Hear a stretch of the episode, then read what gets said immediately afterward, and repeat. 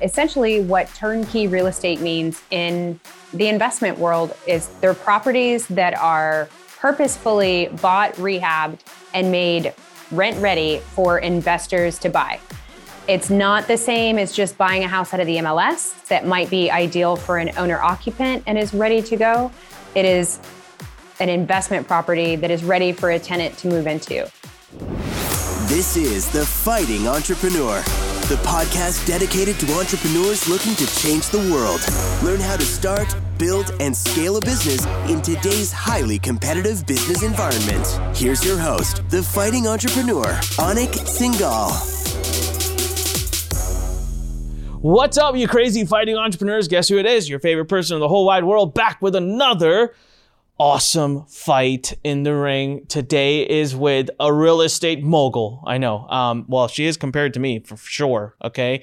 We don't talk real estate really on this podcast. You're going to see me expanding the horizons of the fighting entrepreneur. Why? Because I'm expanding my own damn horizons. So I'm bringing you along for the journey. Listen, for the last by year and a half, maybe two years now, um, I've been very focused on investing. Um, and I think that's the place I've hit with my life, right? Where it's like we've made a ton of money, I'm still making a ton of money, but now it's really time for that money to go make me money so that I can go out and just drive my cars and have a good time in life. And as I started doing that, I've looked at all of the different fields out there, crypto and, you know, real estate and investing and stocks and gosh, NFTs, there's everything out there. Nothing has won my heart the way real estate does. And we'll talk about why in this episode. And so, just so you know, I am practicing what I am preaching. I have bought a ton of real estate and all kinds of funky types of real estate over the last couple years. And the reason I don't talk about that on this episode is because a lot of what I'm buying right now is so custom fit for me my tax strategy and my family and, and just how I'm working my whole strategy, it, it's completely not fitting for most people. However, there is always a type of real estate that is fitting for people. So today, I've got with us a guest, and we're going to talk about how she's helped her clients now generate $100,000 a month in passive income with something called turnkey real estate. Now, this is a term that I never understood what it meant. And the day I got introduced to it, I feel like I'm surrounded by it now. Turnkey residential real estate. So we're going to ask her what that is. And I'll tell you right now, every one of you that's listening could participate and actually start buying real estate if you want from her. I know she lists some all the time. And so it's going to be a really fun episode. We're talking to Devon Johnson today. She's sold and bought and been a part of over $100 million in real estate transactions in the last 10 years. She's been an investor. She's had a property management company. She's been a realtor. Um, and now she's currently helping people buy turnkey real estate. She's she's helping people build passive income. She's done 18 million dollars in sales in the last 1 year alone. So she knows something. That's all I could tell you. She knows something you can learn from her. So it's going to be a really fun episode. Make sure you're ready to take notes. And hey, if you're on YouTube right now, smash that subscribe button, like, thumbs up, leave a comment. And if you're listening to us on any other podcast, you can find us at onicpodcast.com all the various platforms. Make sure you subscribe. So, with that said, Devon, thanks so much for being here. It is an honor to have you uh, on this episode. Um, and personally, you know, I've been following your journey now. I think we spoke about six, seven, eight months ago. Um, and any day now, I'm going to jump in. Um, and I, I just, this is interesting. I want to start right by asking you a question, and that is, what the heck is turnkey real estate? I know everyone's thinking that right now. It's a great question. And, uh, you know, I had been a real estate professional for probably six years before I knew really what it was. I had never heard of a turnkey model. Um, essentially, what turnkey real estate means in the investment world is they're properties that are purposefully bought, rehabbed, and made rent ready for investors to buy. It's not the same as just buying a house out of the MLS that might be ideal for an owner occupant and is ready to go. It is an investment property that is ready for a tenant to move into. Um, there's a couple different business models out there for turnkey providers. Some turnkey providers do the whole thing soup to nuts. They find the deals, do the rehabs, put the tenants in place, and they do the ongoing management. There are some companies that try to position themselves as turnkey companies and they're really more brokers that are finding deals and trying to connect those with investors. Um, so to me, true turnkey model is a company that's basically providing a product that is ready to go for an investor who's not able willing uh, to do you know to do a rehab which is you know probably a lot of folks Me. in your audience yeah That's me too. Yeah, Um, I don't want to. you know you're busy you have multiple businesses that you're running or you know even high income earning w2s like doctors um, most of those guys er surgeons they do not have time to be running around trying to manage a rehab or if you live in a market where the numbers don't make sense for investment property and you want to buy rental property long-term rental property say you live in denver but you really want to invest in Cleveland, Ohio, or Birmingham, Alabama, like how can you do that from a distance safely? Uh, the answer, in my opinion, is to find a solid turnkey provider that can basically give you a product that's that's good to go. So it's, it's interesting. You, mentioned, you know, a couple of things that right out the gate hit me. So, for example, Maryland. I live in Maryland. I, I can get about a one and a half percent annual return on my money if I want to buy property and rent. It's like the worst market to do that in. So we're looking obviously to buy in other markets. The second thing that's hilarious that you mentioned. So my wife is a real estate professional. It's part of our tax planning strategy. She's a realtor. She's a real estate professional. And in real estate professional status, you need to accrue hours of actively managing and doing real estate. So one of the houses we walked in, this is a funny story, but a couple years ago we walked into this house. This place was destroyed. It was beat up. Th- there was actually a motorcycle parked in the family room inside this house. Like that should start to give you an idea what it looked like. I walk in, I'm like, imagine what could be. And I'm like, oh my God, this is amazing. This will take like a hundred hours to fix. And I wasn't even done speaking, and my wife drags me the heck out of that place. She's like, "We're not buying a fixer upper. It's not our thing." I love the idea because you're absolutely right. I'm very busy. I love my main business. It's where I get my highest ROI. I enjoy it. I don't want. I do not want to answer the phone from a um a, like a someone who's living in my you know broken bathroom or a broken yeah tenant. That's the word I was looking for. So for me, when I learned of turnkey, I was really interested because of exactly that. It's a property, it's ready to go. If you buy it in the right area, if you get connected to the right people, they'll even connect you to property management people. So, a couple of quick fireball, like spitfire questions, and then we'll get more into the strategy. Number one is which of the two are you?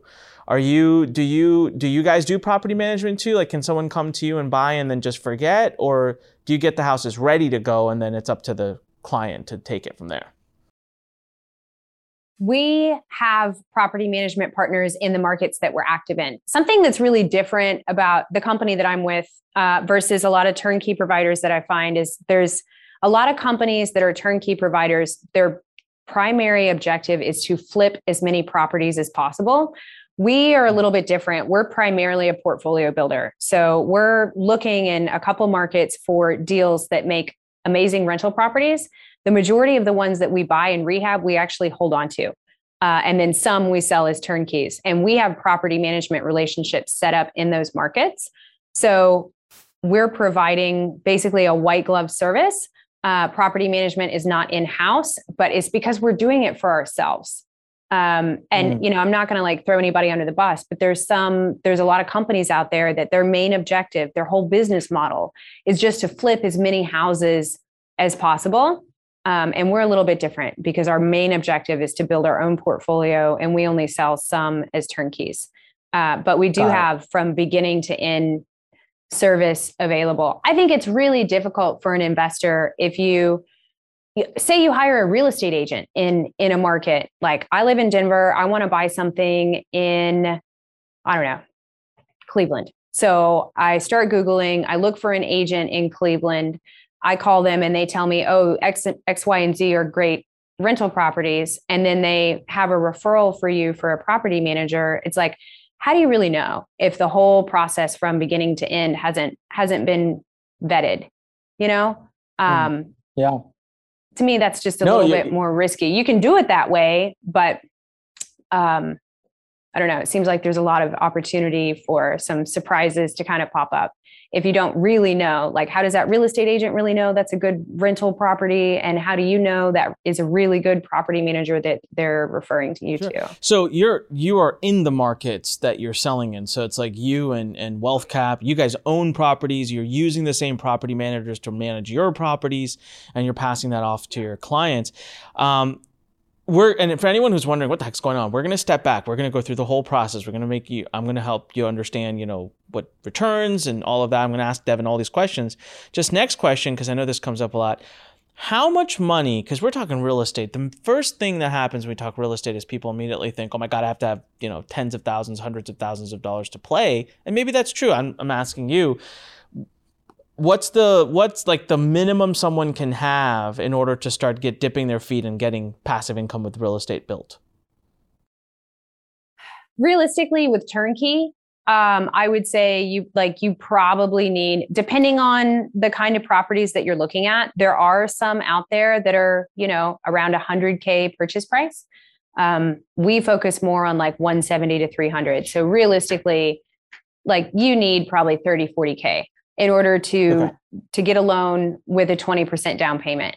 Um, could you use hard money, 100% financing with a, a long term strategy? In theory, yes. Would most people recommend it? No. Yeah. Too risky. So, so, uh, for everyone listening, I'm going to spend the next five minutes asking questions that are very relevant to those who are just getting started, right? So, for example, right now, if you don't have thirty or forty thousand dollars, that doesn't mean this isn't right for you. Just pay attention and listen. Maybe you, that gives you a marker to move towards and save up to. The last half of this episode, I'm going to be very selfish. I'm going to use it for my own questions. I have questions for Devon that are relevant to my financial status, and so at least you guys will get a chance to hear both sides. So, Devon, let's just step back for. Uh, well, sorry, one more quick question and then we can step back and look at the model. What is a good return? So let's say, here we go. I've got 40 grand. I'm buying a house. Uh, 40 grand would mean the house is, God, I suck at math, 200,000. Um, so I'm buying a $200,000 house, turnkey. I'm going through you. I'm putting $40,000 down. What is a good return for me to be aiming for?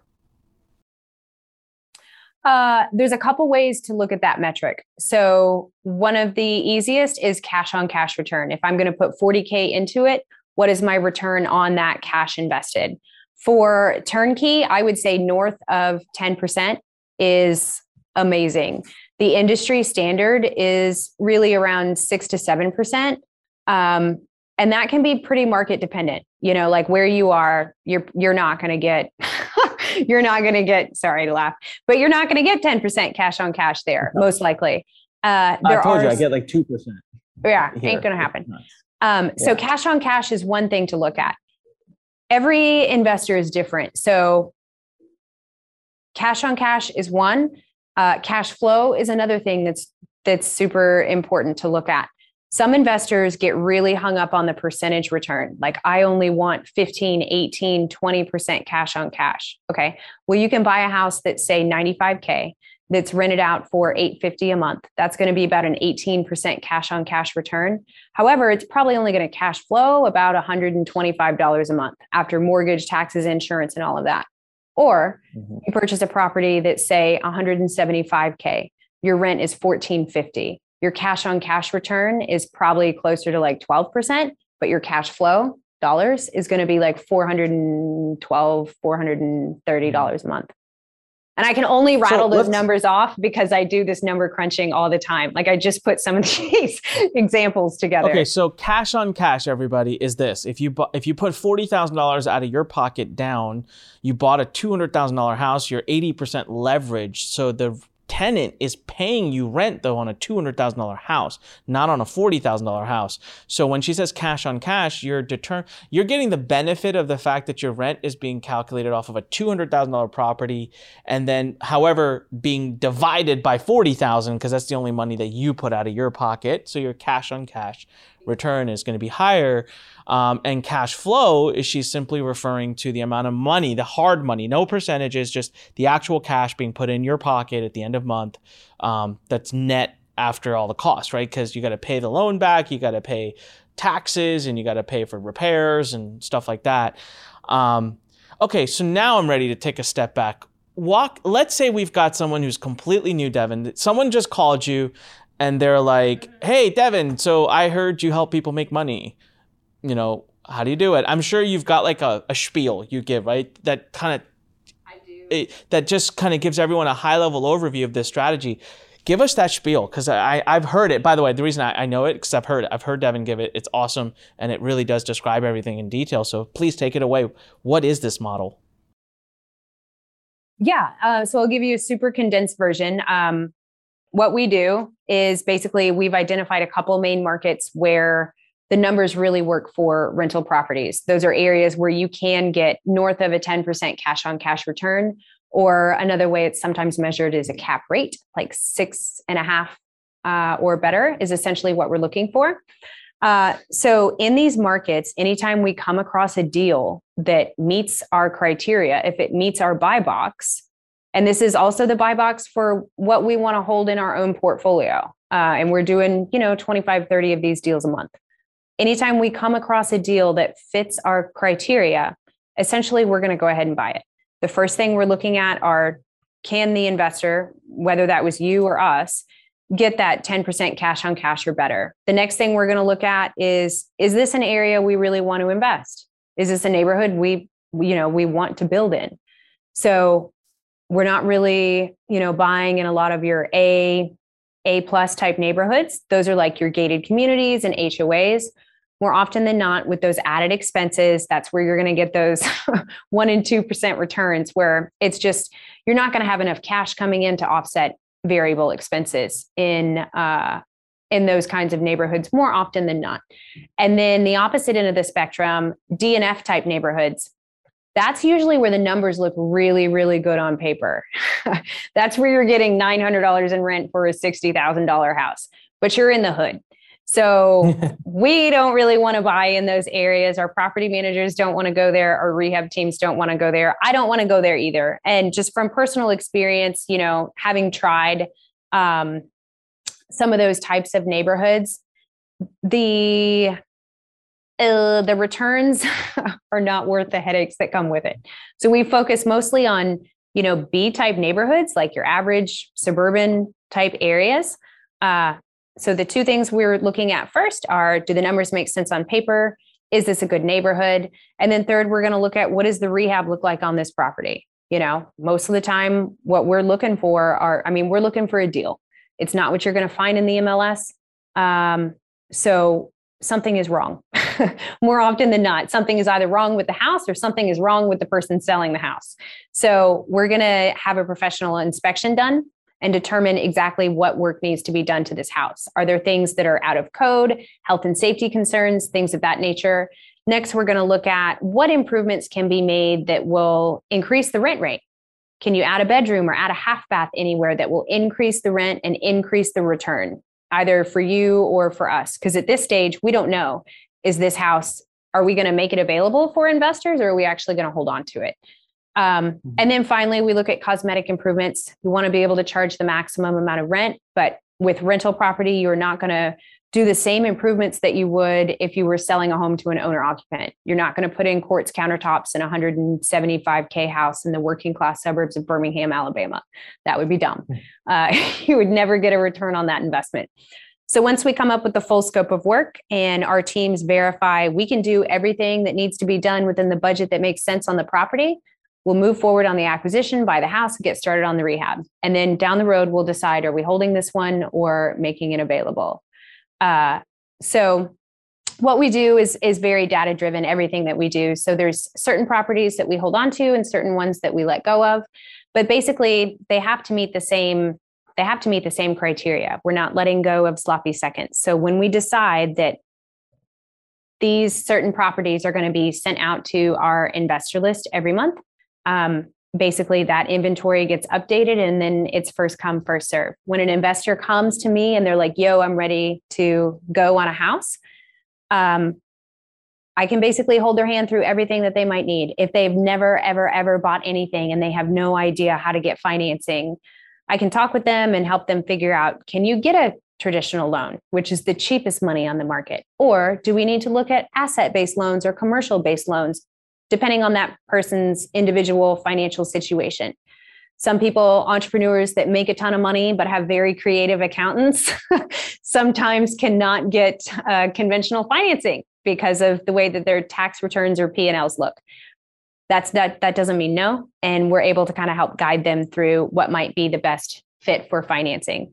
Uh, so essentially, we assist with that with that part, helping connect an investor with the best potential lender, get them pre-approved, and then we hold their hand all the way through the buying process. Very similar to when you purchase a home to live in. Um, basically, we have a transaction team that helps with everything. We coordinate with inspections and appraisals and help schedule the closing. The investor at the end will sign a bunch of documents. It'll feel like, OMG, what am I doing? There's like 400 pages in this package.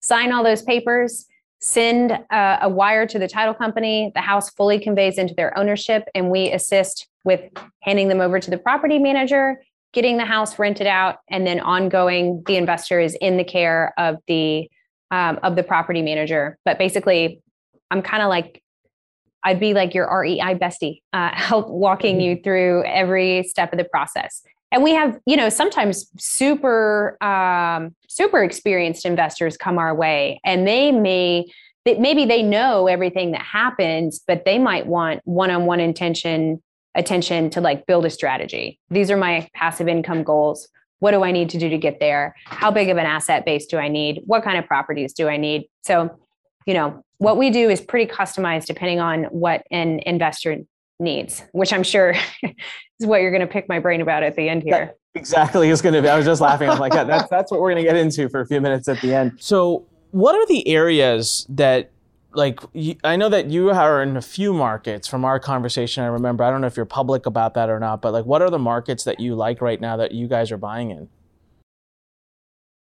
Uh, right now, we are all in Birmingham, Alabama, and Charlotte, North Carolina. Those are our two favorite markets. Um, if you follow, you know, if anybody follows the the guys that own our company, you'll know where they're bullish. But Charlotte, North Carolina, is probably where we are most bullish for the long, long term. That market is growing very aggressively. It's like for the whole general metro area, appreciation is around 12% annually. Um, wow. Rent increases are like five to six percent from last year, which is double the national average. Um, mm. So, in a market like that that's growing that aggressively, your cap rates are going to be lower. We're seeing a lot closer to like six, six and a half there, or cash on cash return is basically our floor is 10% for what we do. Um, mm. National, the kind of industry standard, I would say for turnkey is around maybe six, 7% cash on mm. cash, where 10 is our floor. So in a market like Charlotte, getting 10% cash on cash is like hitting the lotto. You take it and run as aggressively as it's growing. Birmingham is is a different market. You tend to get a higher cash return in that area, but it's not growing as aggressively. The appreciation is like four and a half or five percent uh, annually. So what we do what a lot of our investors do is they have some acquisitions that are based more on the cash advantage for the you know the more immediate benefit you've got higher cash on cash return higher cash flow coming from properties in a cash driven market and then mm-hmm. other properties in the portfolio that are in a market like Charlotte for example where there's still cash flowing the asset has to pay for itself for it to make sense but the long term benefit like greatly outweighs the immediate cash return. And those properties, given five, ten years to appreciate, will have a ton of equity that can then be leveraged to make additional acquisitions without taking cash out of your pocket. And that's how a person's real estate portfolio can really start to grow exponentially because you're not taking cash out of your pocket anymore and you're multiplying how much you can acquire by leveraging the equity that that tenant has paid for you for the last five, ten years. Um, so for anyone who's listening right now, listen to that last bit again. Was, there is wealth in that when she spoke about leverage and she spoke, it, it cued me to talk to you about why, um, you know, why I said something earlier, and that was I've reviewed all the different kinds of investment strategies out there, and I have, and I and I'm doing a lot. Crypto for me is just like I just do it because it's fun and I don't know what the hell's going on. And I've put enough in there that if tomorrow it was completely wiped out, I'd get up and be all right. But I'm certainly not going to build my wealth plan on crypto. And there are people I know who are. They're they're full blown in. And you know what? When if crypto takes off the way they're saying, they're it's going to be a great thing. I've reached a point in my life where I'm like, I'm already living the life of my dreams, so I'm just trying to sustain that. Like I don't need. So I'm all about being being protected and safe. So a lot of right now, because if you go to anyone in the NFT world and you're like six to eight percent a year return, they'll look at you and they'll be like, I made that in like the last 15 minutes. Like, this is ridiculous. So, let me explain why I still, after having studied all those classes of investment, why I still say real estate is my favorite. Number one, and I wrote down a bunch of reasons. I actually have six reasons here, everyone, and I want you to understand these.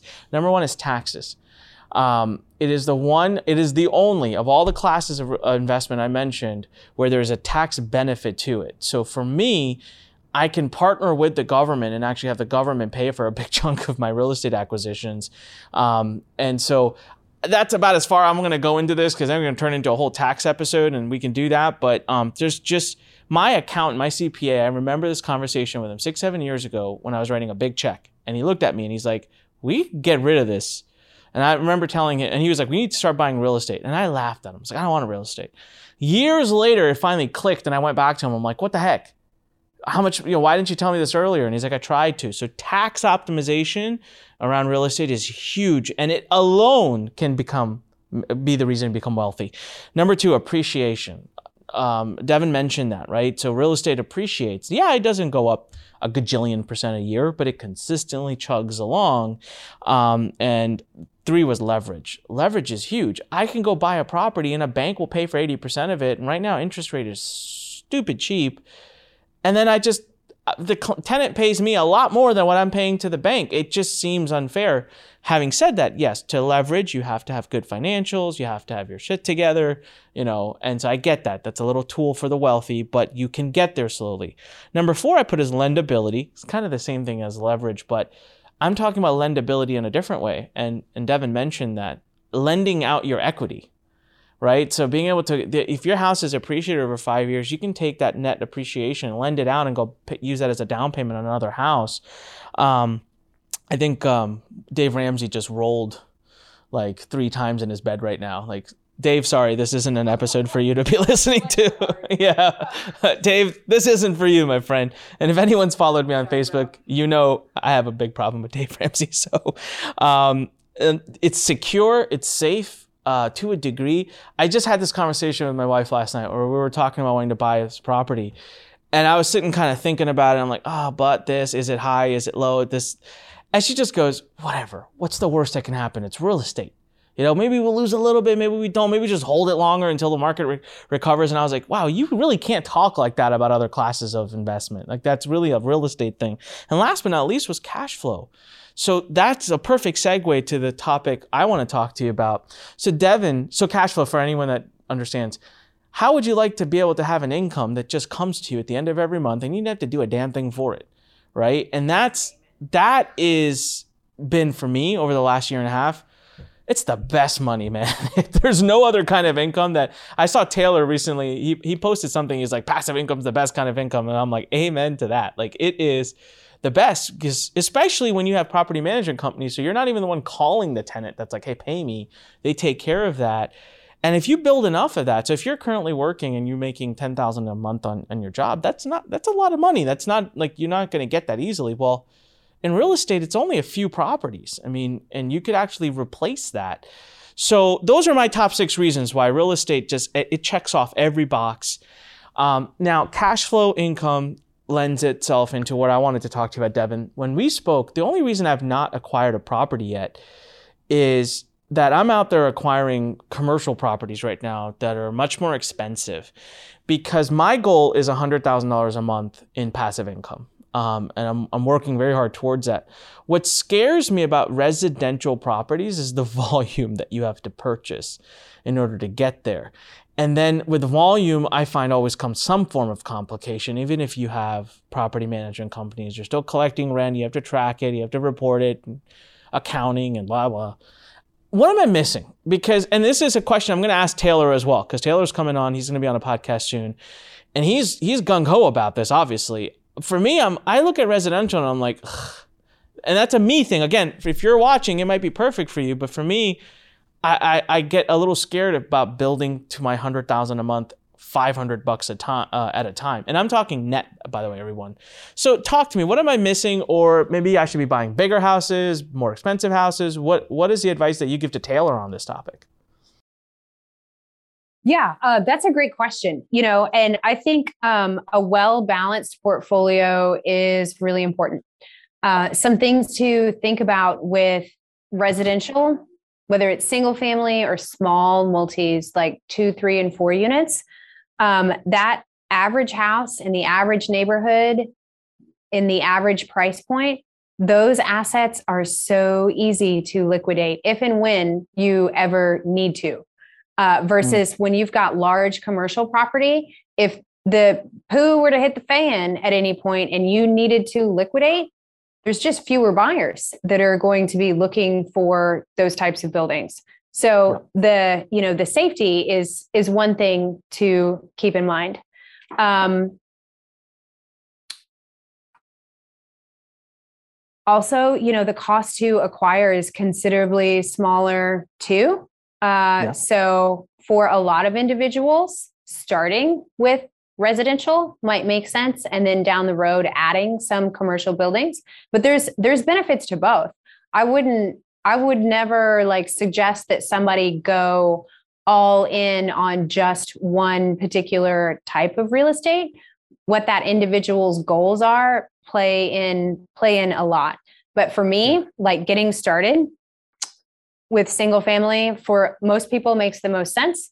Um, but the safety is huge. People are always going to need a place to live.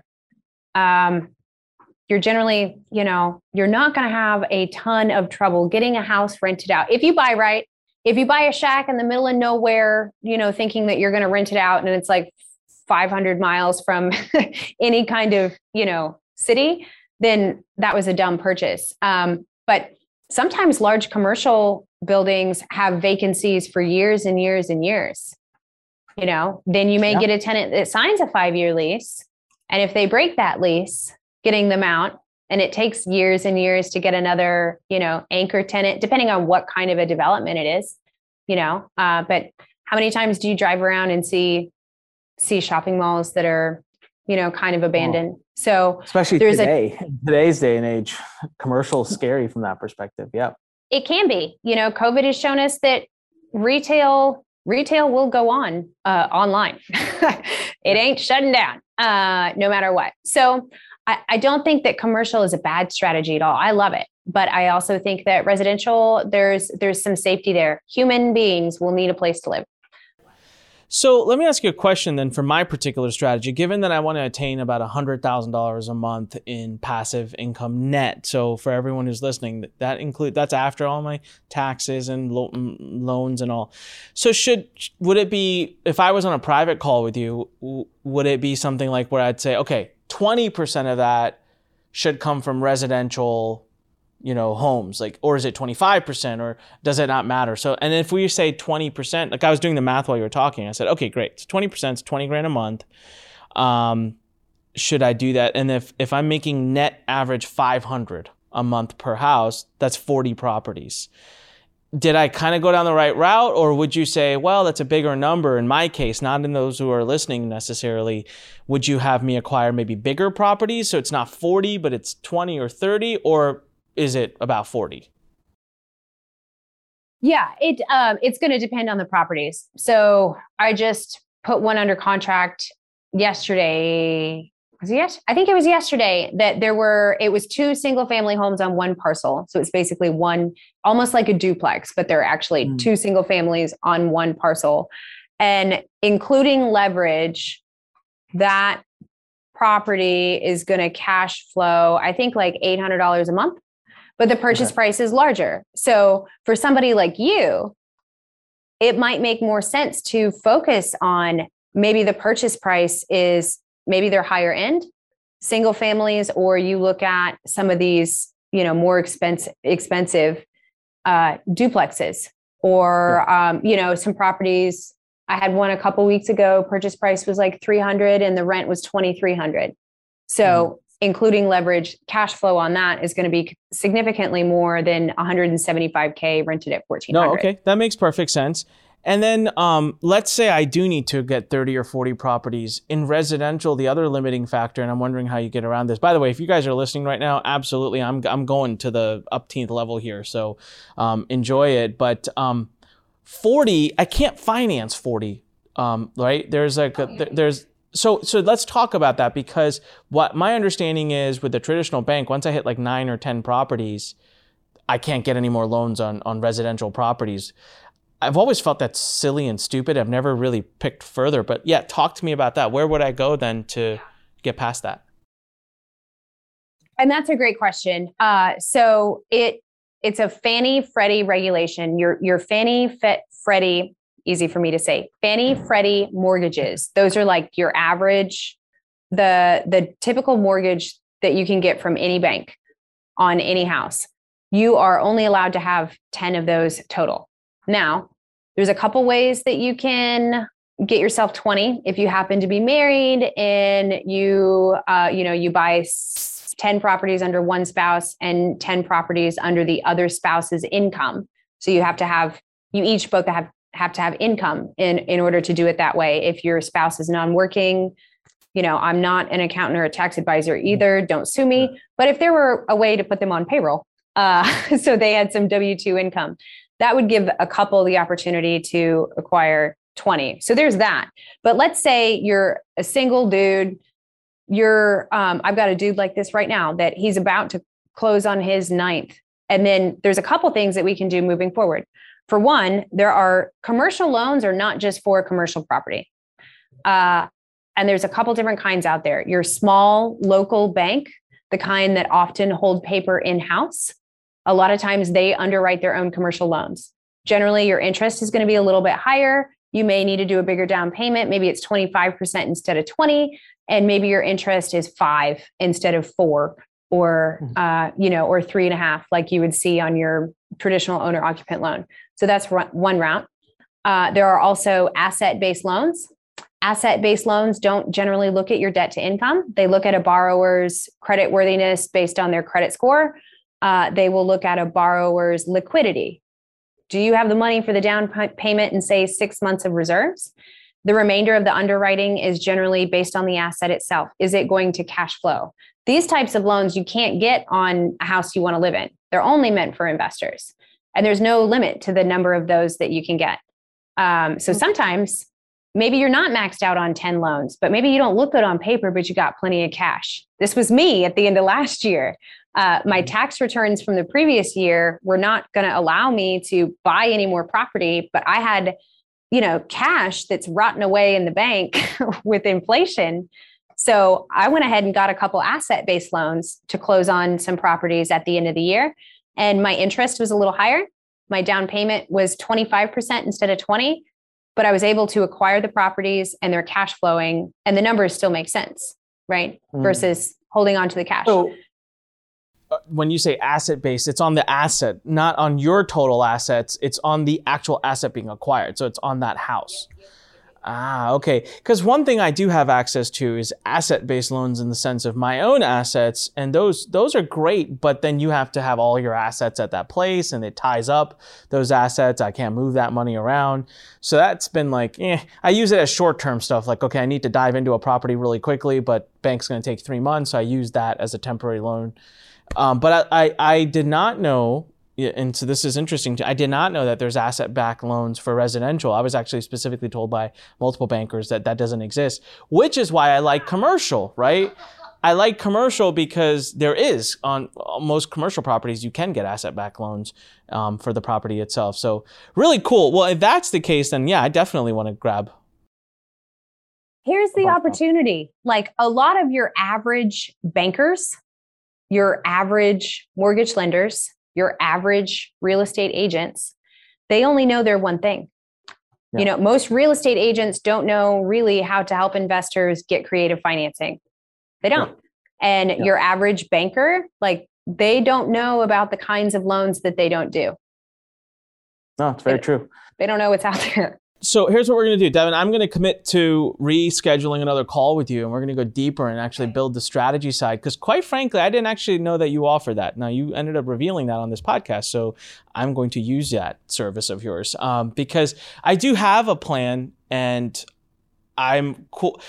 I like residential property. I just haven't been able to dive in. And then I went down the apartment um, investing track, which was awesome. It's been good to me, but those those con- those seminars are built off of getting everyone to hate residential investment. So you go there and you get brainwashed against it. Now that I've done a lot of real estate, I'm coming out and I agree with you. I'm starting to see that there's like benefits and what I have found is there's great reasons to own all classes, but you better be mm-hmm. tied to someone who knows that class and trust them. Like the kind of commercial we're buying right now, we're doing it through people we trust, who know that business. And when they look at us and wink an eye and say, that's the one, we know, okay, go ahead and move forward. So great stuff. One of the things we've not been able to cover at all this episode, and I want to, is how can people follow you, learn more about what you're doing, you know, maybe even buy properties from you, please drop URLs and, and everything. Totally. There is there is one more way to get past the 10 loans too, um, which oh. I hadn't told you about, but there's also there's portfolio loans. So let's say somebody buys 10 properties and they want to start buying some more, but they've maxed out those 10 Fannie Freddie loans. Those 10 loans could then be refinanced into a portfolio loan, where essentially you're putting all 10 of those properties on one larger loan. If you wait a little while and you've got some equity, um, you know, you might even be able to pull some cash out when you do this type wow. of refinance. And then you open yourself back up to do 10 more traditional loans. So that's wow. okay. there's like so many ways to to go about that. Um, so if you need to learn more about any of that or you know just want to kind of go over the process of what we do at wealth cap and how i might be able to help you there's a few different ways um, we have a podcast it's called real estate portfolio builders you can find it on apple podcast join the real estate portfolio builders group. If you want to get right on the phone with me and you know see if we can help figure out a strategy for you whether it makes sense to work with us or you know if it doesn't make sense i can probably point you in the right direction. wealthcapholdings.com backslash waitlist will take you right to my calendar and we'll do a one-on-one you know? Um, if i can't help you i probably know somebody who can. Uh, whatever your strategy might be. That's awesome. That's a really, really awesome offer. I think you're the first person ever to dare offer that on this podcast. So everyone, please, really? please, yeah, like a uh, like an actual call. So this is my request to those who are listening.